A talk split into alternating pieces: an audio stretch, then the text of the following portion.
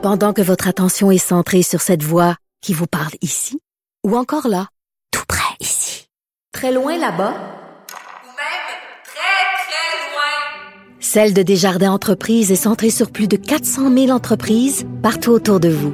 Depuis plus de 120 ans, nos équipes dédiées accompagnent les entrepreneurs d'ici à chaque étape pour qu'ils puissent rester centrés sur ce qui compte, la croissance de leur entreprise. IGA est fier de présenter l'émission À vos affaires. Pour économiser sur votre panier d'épicerie, surveillez les offres et promotions de la circulaire disponible à IGA.net chaque semaine. IGA, vive la bouffe et les bonnes affaires. Cube Radio. Il connaît tous les dessous de la politique. Chef du bureau d'enquête de l'Assemblée nationale. Antoine Robitaille. La colline. Là-haut sur la colline. Cube Radio. Bon mercredi à tous. Aujourd'hui à l'émission, on reçoit l'analyste Martine Biron de Radio-Canada pour discuter de l'intéressante thèse de maîtrise qu'elle vient de déposer sur l'effet des élections à date fixe au Québec. On l'oublie parfois, mais 2018 fut la première vraie expérience d'élection à date fixe au Québec. Quel effet cette prévisibilité, pour employer un mot à la mode, a-t-elle eu sur les stratégies des partis politiques? Et quelles questions pour le scrutin qui vient le 3 octobre? Mais d'abord, mais d'abord, c'est l'heure de notre rencontre quotidienne avec le bureau parlementaire. Donnez-moi des roses, mademoiselle, car j'ai rendez-vous. C'est très important. Choisissez-les-moi. Bonjour Patrick Belrose. Bonjour Antoine. On va d'abord écouter un son, Patrick, euh, dont le gouvernement Legault veut se débarrasser dans le système de santé. Et oui, c'est le doux chant du fax. On entend encore dans le système de santé, Patrick. Et là, tu as appris qu'on va finalement tester le dossier santé numérique. Ça, c'est promis depuis des années. Écoute, Antoine, j'écoutais le son puis je me disais que sûrement des jeunes auditeurs qui savent même pas c'est quoi un fax qui qui pas qui n'aurait pas reconnu ce son-là. Oui. Moi-même, je t'avoue que je m'en suis jamais servi et je sais pas comment ça fonctionne. Ah ouais? Une façon d'envoyer un document dans le passé parce que c'est tellement daté pour moi comme, euh, comme outil numérique. Euh, écoute, oui, euh, donc Québec qui veut passer au dossier santé numérique, qui est euh, dans le fond une façon de centraliser euh, dans le dans, dans, le web dans, dans les dans l'info numérique toutes les données médicales d'un usager, euh, de la naissance à son décès. Euh, on veut pouvoir partager avec l'ensemble des professionnels de la santé euh, toutes les données de santé d'un usager. On veut aussi donner aux patients accès à ces informations-là. Et ça, ça doit aussi servir à créer des indicateurs de gestion, de qualité, de performance, Hmm. en plus d'alimenter des registres, par exemple, comme celui sur le cancer ou sur euh, la situation des urgences. Donc, vraiment un virage très important qu'on nous promet depuis des années et des années. Là. Ben oui. On parle d'une vingtaine d'années, si on veut, sous différentes formes. Le DSN en soi, le dossier santé numérique en soi, c'est quelques années, mais si on remonte, écoute, moi, je me souviens, j'étais aux études, et déjà, on parlait de l'inforoute de la santé, du Oui. grand virage numérique de la santé. On l'a vu sous, sous différentes formes. Oui. Je voulais te, la- je voulais te poser une question, Antoine, Oui. parce que c'est l'exemple que j'utilise tout le temps. Est-ce que tu as accès à ton compte bancaire en ligne, toi? Ben oui, même quand je suis à l'étranger. T'imagines? C'est facile. C'est dingue, euh, hein? ton empreinte digitale, avec le bout du pouce, tu peux avoir accès à ton compte bancaire, tu peux faire des transactions gratuitement avec euh, d'autres personnes via Interact. C'est des données éminemment personnelles, là, le, le- Personnelles celles qui sont dans le compte bancaire. Exact. On s'entend qu'il faut les protéger de façon beaucoup plus importante que les données de santé, même s'il y a un aspect de sécurité important. Mais je pense que si on réussit à protéger nos informations bancaires, si on réussit à éviter de se faire voler euh, en ligne grâce à ça, on devrait, d'après moi, réussir à faire quelque chose avec le réseau de la santé, mais chaque fois qu'on qu'on veut s'y atteler, on dirait que c'est une tâche colossale. Oui. Donc là, cette fois-ci, ce Mais là, explique-moi, là, parce que j'ai déjà eu accès, moi, au dossier Santé Québec. C'était pour des résultats, si je ne m'abuse, mon résultat de COVID, mon premier, là. Oui, exactement. Donc, ça, ça fait partie, quand je disais que ça fait des années et des années qu'on nous promet de numériser la santé. Le, le dossier Santé Qué- Québec euh, fait partie de ça. C'est un des éléments, si on veut, qui mène au dossier santé numérique. ça, c'est une forme euh, une forme euh, primaire, si on veut, euh, du DSM. Ça, c'était quand même assez limité. On permettait Ouais. d'avoir accès aux résultats sanguins, aux tests d'imagerie, par exemple. Donc, c'est assez limité. Là, ce qu'on veut faire maintenant, c'est, à terme, de tout envoyer en ligne, mettre fin à la paperasse, mettre fin au fax, comme tu disais, comme tu disais, et surtout d'éviter que toi et moi, quand on veut consulter un médecin ou quand on va dans un hôpital, qu'on ait besoin d'aller voir euh, l'ancien hôpital où on a déjà été, l'ancien médecin, aller chercher le document, aller chercher le papier qui dit, OK, voici, tu as passé un test sanguin, voici les résultats, voici ton test COVID dont tu parlais tantôt. Euh, moi, juste pour prendre un exemple, j'étais euh, à l'hôpital récemment, Hmm. pas de problème, mais le médecin me posait des questions et je me disais, c'est incroyable que vous n'ayez pas ces données-là. J'ai passé des tests il y a quelques années, vous devriez le savoir. Un médecin peut avoir une compréhension différente de la mienne quand, quand tu vois que, ah, Ben oui, tel événement, tel événement, tel événement. c'est fondamental, cela. Là. Ben, ça me semble être la base. Puis ça nous évite de ré- répéter bien des histoires.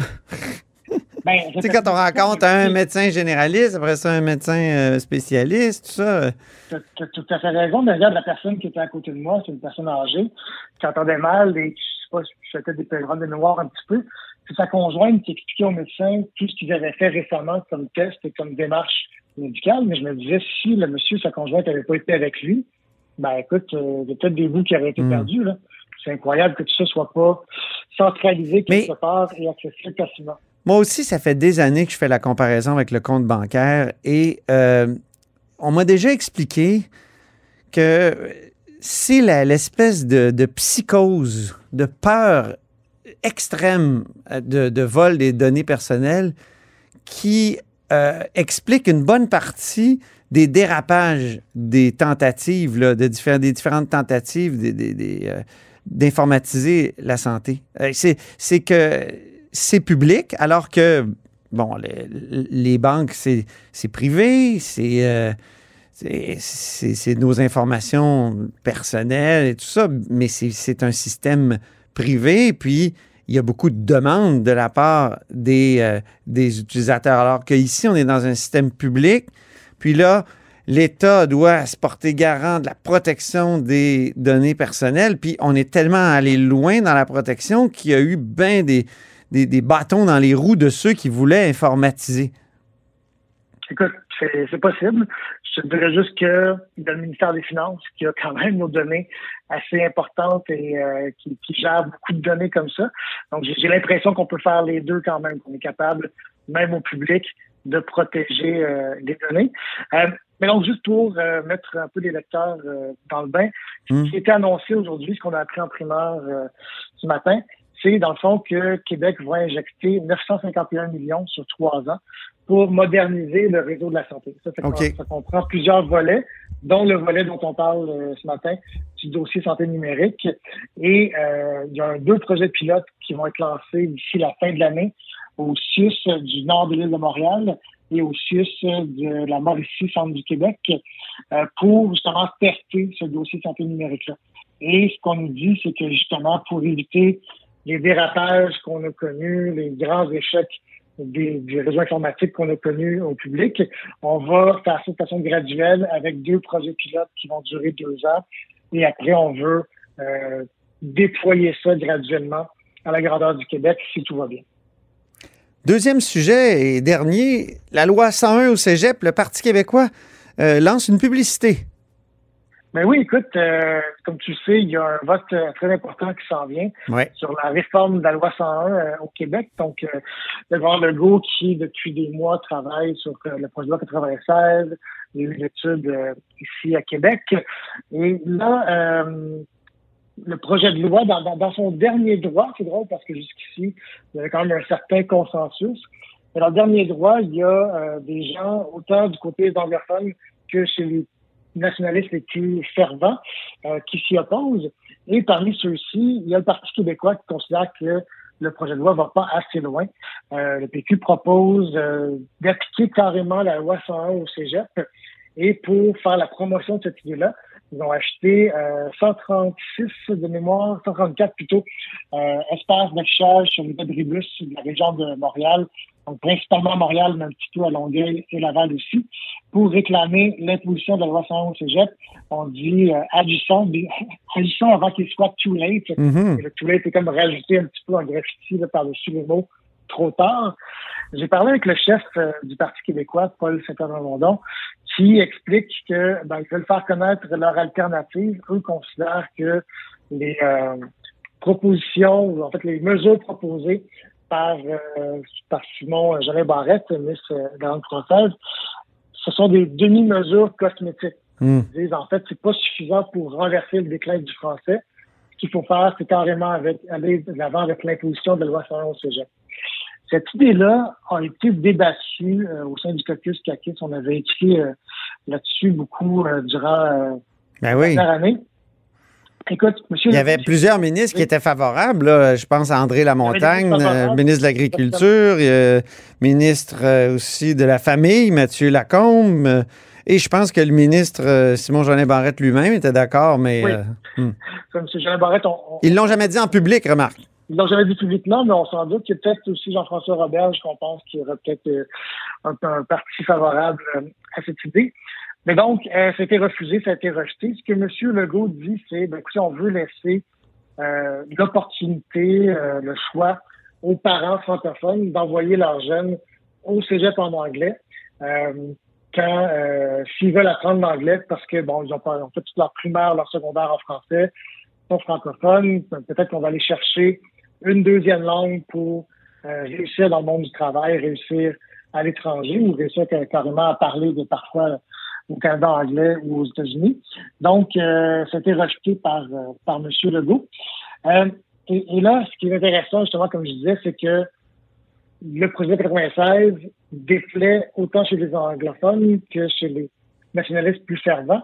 On a vu en fait semaine euh, qu'il y avait une manifestation quoi d'un millier d'anglophones ou de gens qui évacuaient, euh, dont faisait partie le, le Parti libéral, Mme Anglade euh, Oui, en participé. Euh, tout habillé en rouge. Tout habillé en rouge, exactement. Un, un cortège libéral euh, habillé en rouge. Les gardes rouges, hein, comme, euh, comme en Chine communiste. Et, et là, le Parti libéral a déjà annoncé qu'ils vont voter contre, notamment à, à cause du plafonnement qu'on va imposer au cégep euh, anglophone.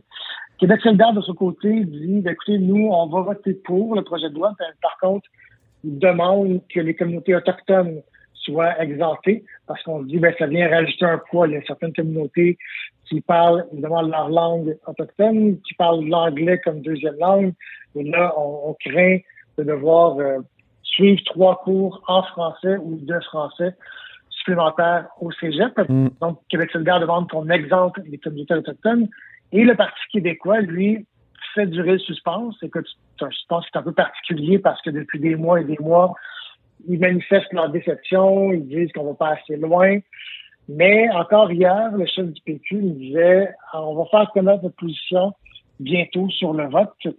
J'ai l'impression qu'ils n'auront pas le choix de voter contre, mais pour l'instant, c'est toujours pas confirmé. Ils vont peut-être s'abstenir comme ils sont abstenus lors de la présentation des amendements, les, der- tout derniers amendements là, au Salon Bleu la semaine passée. C'est possible aussi. Merci infiniment, Patrick Belrose. On se laisse sur euh, quelques notes de Def Leppard, Too Late for Love, en clin d'œil à la publicité du Parti québécois, mais aussi à Rémi Nadeau, qui aime beaucoup le, le- le hard rock et qui sera bientôt de retour avec nous, pauvre Rémi qui, qui est encore malade. Merci encore, Patrick.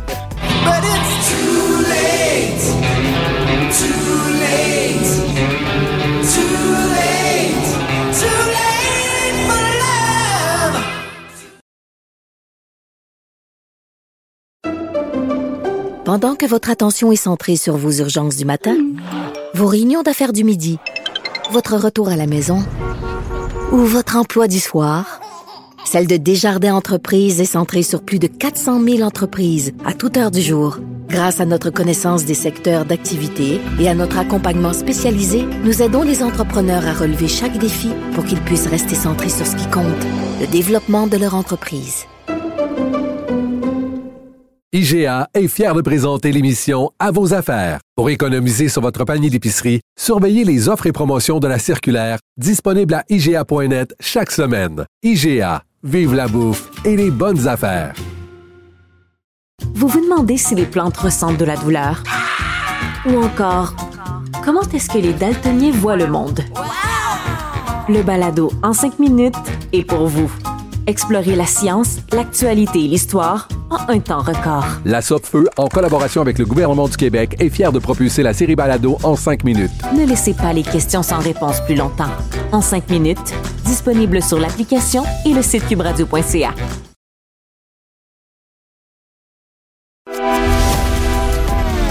Grand philosophe, poète dans l'âme, la politique pour lui est comme un grand roman d'amour. Vous écoutez Antoine Robitaille, là-haut sur la colline. Les élections à date fixe, on en parlait beaucoup il y a dix ans. Il y a deux partis qui le promettaient, qui promettaient, et ça a finalement été adopté en 2013. Ça allait renouveler la démocratie, redonner confiance aux citoyens. Quel effet ça a eu finalement? On en parle avec Martine Biron. Bonjour. Bonjour, Antoine. Martine Biron, qui est analyste au bureau parlementaire à Radio-Canada. Et elle a étudié, Martine, dans un, euh, dans un mémoire de maîtrise, les effets sur la stratégie politique de l'adoption des élections à date fixe. C'est une, c'est une nouveauté dans l'histoire politique du Québec. Et c'est en 2018 qu'on a connu les premières élections à date fixe. Alors, merci beaucoup de venir en discuter avec nous. On va commencer par écouter Bernard Drinville, qui est le ministre qui a fait adopter cette réforme-là en 2013. Écoutons l'idéal qu'il mettait en avant à ce moment-là en adoptant. C'était l'espoir qu'on avait quant aux élections à date fixe. On a été guidé par les principes d'intégrité démocratique, de participation électorale et donc de participation citoyenne. On a été guidé, Madame la Présidente, par cette idée qu'il faut réparer le lien de confiance entre les citoyens et la classe politique, entre les citoyens et ces institutions démocratiques. Un lien de confiance qui est passablement amoché ces temps-ci. L'idée étant, Madame la Présidente, que si on fixe la date des élections au calendrier et qu'on fait en sorte que cette date-là ne soit plus déterminée selon des calculs partisans, selon des calculs euh, électoralistes, selon la stratégie politique. L'idée étant donc que le citoyen aura le sentiment qu'on lui redonne les élections, la date des élections. Alors, Martine, est-ce que ça a fonctionné? Est-ce que les citoyens euh, ont vraiment envie d'aller voter davantage? Est-ce qu'ils aiment plus leur démocratie parce qu'il y a des élections à date fixe? Bon, ça n'a pas paru comme tel, hein, dans le taux de participation qui est en général à la baisse dans presque toutes les démocraties, quoi qu'il est quand même relativement convenable, je dirais, euh, au Québec. Euh, c'est souvent les partis d'opposition hein, qui sont arrivés avec la proposition euh, de mmh. mettre une loi sur les élections à date fixe et on voulait essentiellement, c'est, on, on, adresse le malaise démocratique en disant qu'il y a une baisse de confiance, on veut réparer le lien de confiance avec les citoyens et essentiellement, le but était d'enlever un avantage au parti qui est au pouvoir parce que euh, avant les élections à date fixe, le premier ministre, c'était lui qui avait la clé. Il pouvait, euh, dans, un, dans le parlementarisme, c'est-à-dire déclencher ses élections euh, à peu près quand il voulait. Généralement, un mandat moyen était autour de quatre ans. Mais on se souvient, on faisait, on faisait 20, 20 points de presse là-dessus. quand ça commençait à chauffer, on disait Ah, est-ce que vous allez déclencher les élections? C'est pas dans mes plans, disait notamment Jean Charest. Mais, mais, mais, mais remarquez que, bon, Jean Chrétien a déclenché au bout de trois oui. alors, généralement, les premiers ministres déclenchaient quand le, climat leur était favorable, quand les hmm. sondages étaient bons pour eux. L'économie, euh, écris-tu dans ton... L'économie, exactement. Alors, il y, a, des principes comme ça. Alors, l'idée, c'était d'enlever cet avantage-là en disant, ben, ça va être plus juste.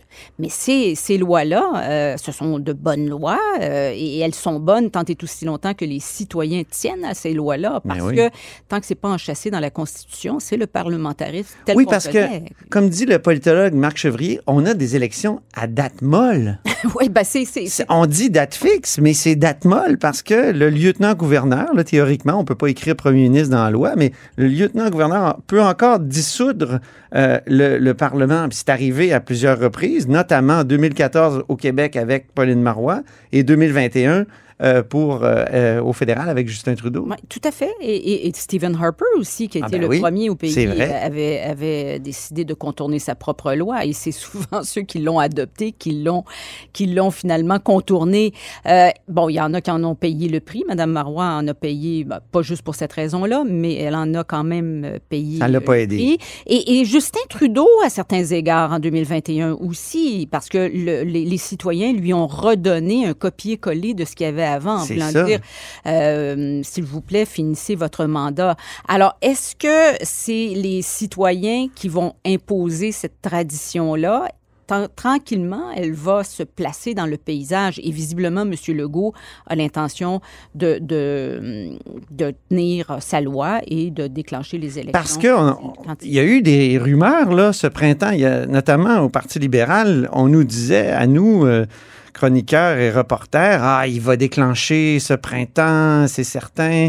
Donc vu que c'est des élections à, à date molle, euh, c'est encore, il y a encore cette possibilité là. Mais il y a un prix politique à payer Ben, comme tu dis. C'est ça. Il n'y a pas de pénalité. Là, ça ne te coûtera pas euh, une amende de, de, de 1000 dollars parce que tu déclenches pas les élections à, à la date que, que la loi le prévoit. Mais par contre, tu peux avoir un prix politique important. C'est-à-dire, c'est- il y a des chances que tu passes la première semaine de ta campagne électorale à, à justifier la raison pour laquelle tu, tu pars avant. Alors, il Puis Justin Trudeau en bonne 2021, raison. il- Ouais. il a été obligé de justifier jusqu'à la fin euh, qu'on était en élection, Ah. effectivement.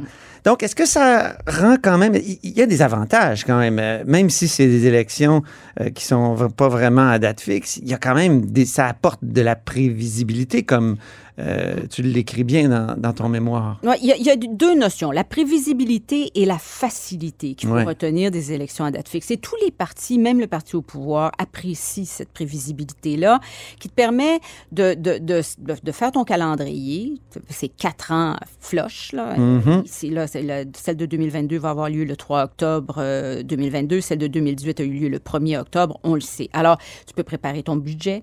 Tu peux préparer, tu dis, bon, à telle date, on fait nos pancartes électorales. À telle date, on fait un congrès. À telle date, ça me prend tant de candidats. Alors, mais c'est pas un gage de succès. Ça ne veut pas dire que tu vas gagner ton élection parce que tu es bien euh, planifié. Remarquez que ça aide. Oui. Euh, puis on le voit en 2018, il y en a deux qui ont mieux deux partis qui ont mieux réussi. La, la CAQ a très bien réussi. Euh, Québec solidaire aussi a assez bien réussi. Il y en a deux qui ont moins bien réussi, comme le Parti libéral du Québec et le Parti québécois. Et quand on regarde la séquence des quatre années, Mhm. on se rend compte que la clé, elle est beaucoup dans l'équipe électorale. Alors, dans ta prévisibilité et ta, et ta planification, si tu as une équipe, une petite équipe, ça veut pas Mhm. dire qu'il y a des gens qui s'y greffent, mais une petite équipe décisionnelle électorale bien soudée et expérimentée. L'expérience est important en politique.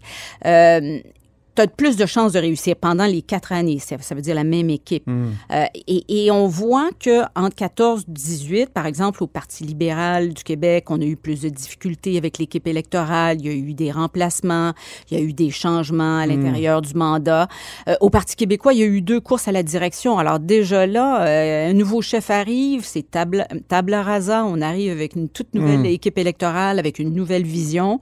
Alors ils ont eu... Puis aussi que le Parti libéral a été avec 14 partiels. J'avais oublié qu'il y avait eu autant de partiels entre 14, en 2014-2018.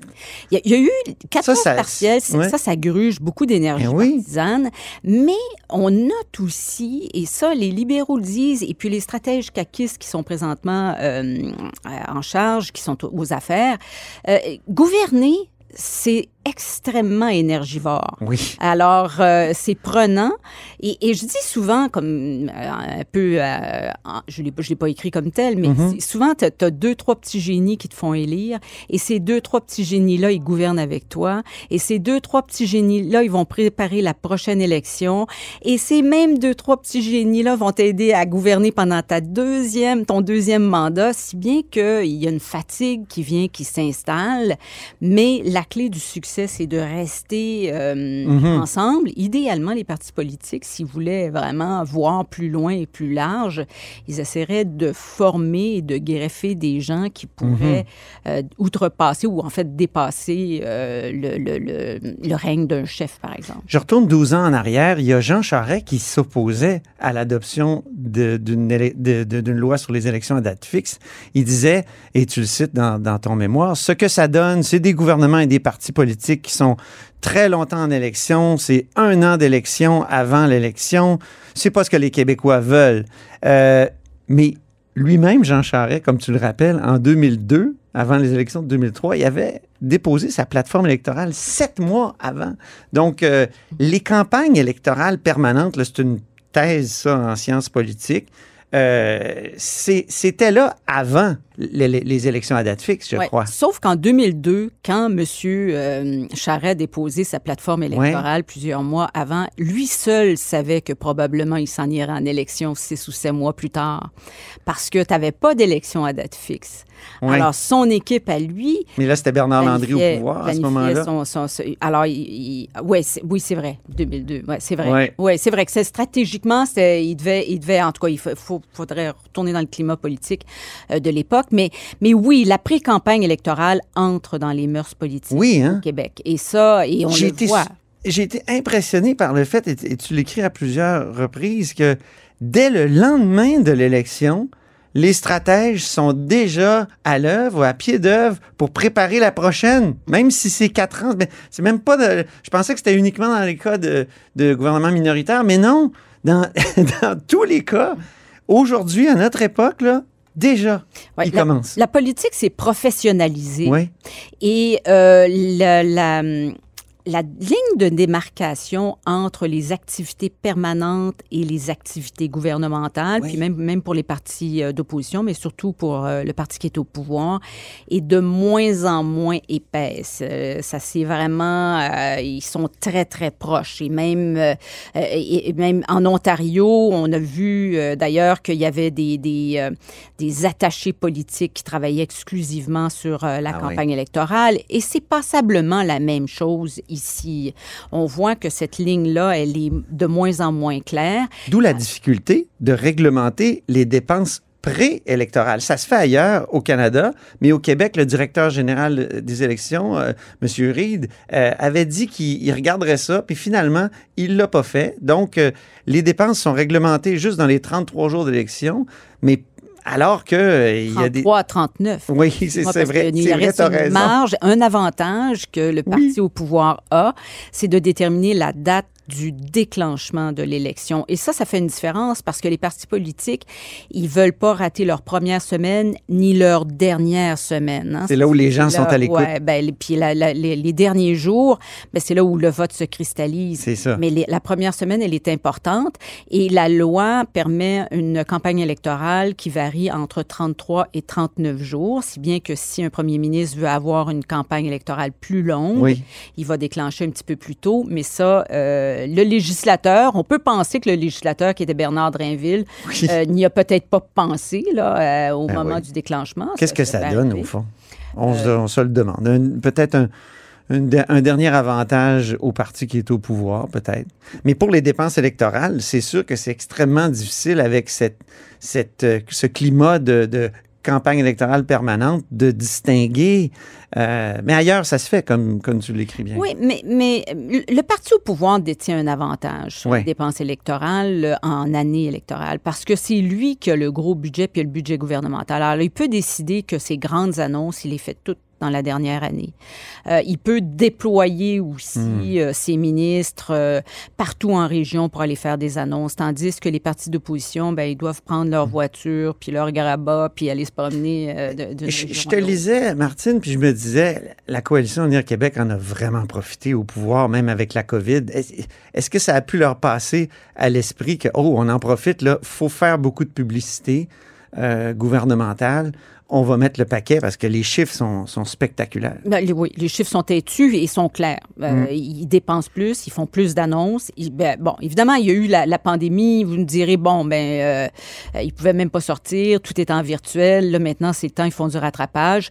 Mais euh, en 2018 aussi, On voyait que les ministres se déployaient passablement sur le terrain et que la liste, là, on nous envoie comme un repère là, euh, ou en action euh, avec la CAC. Là.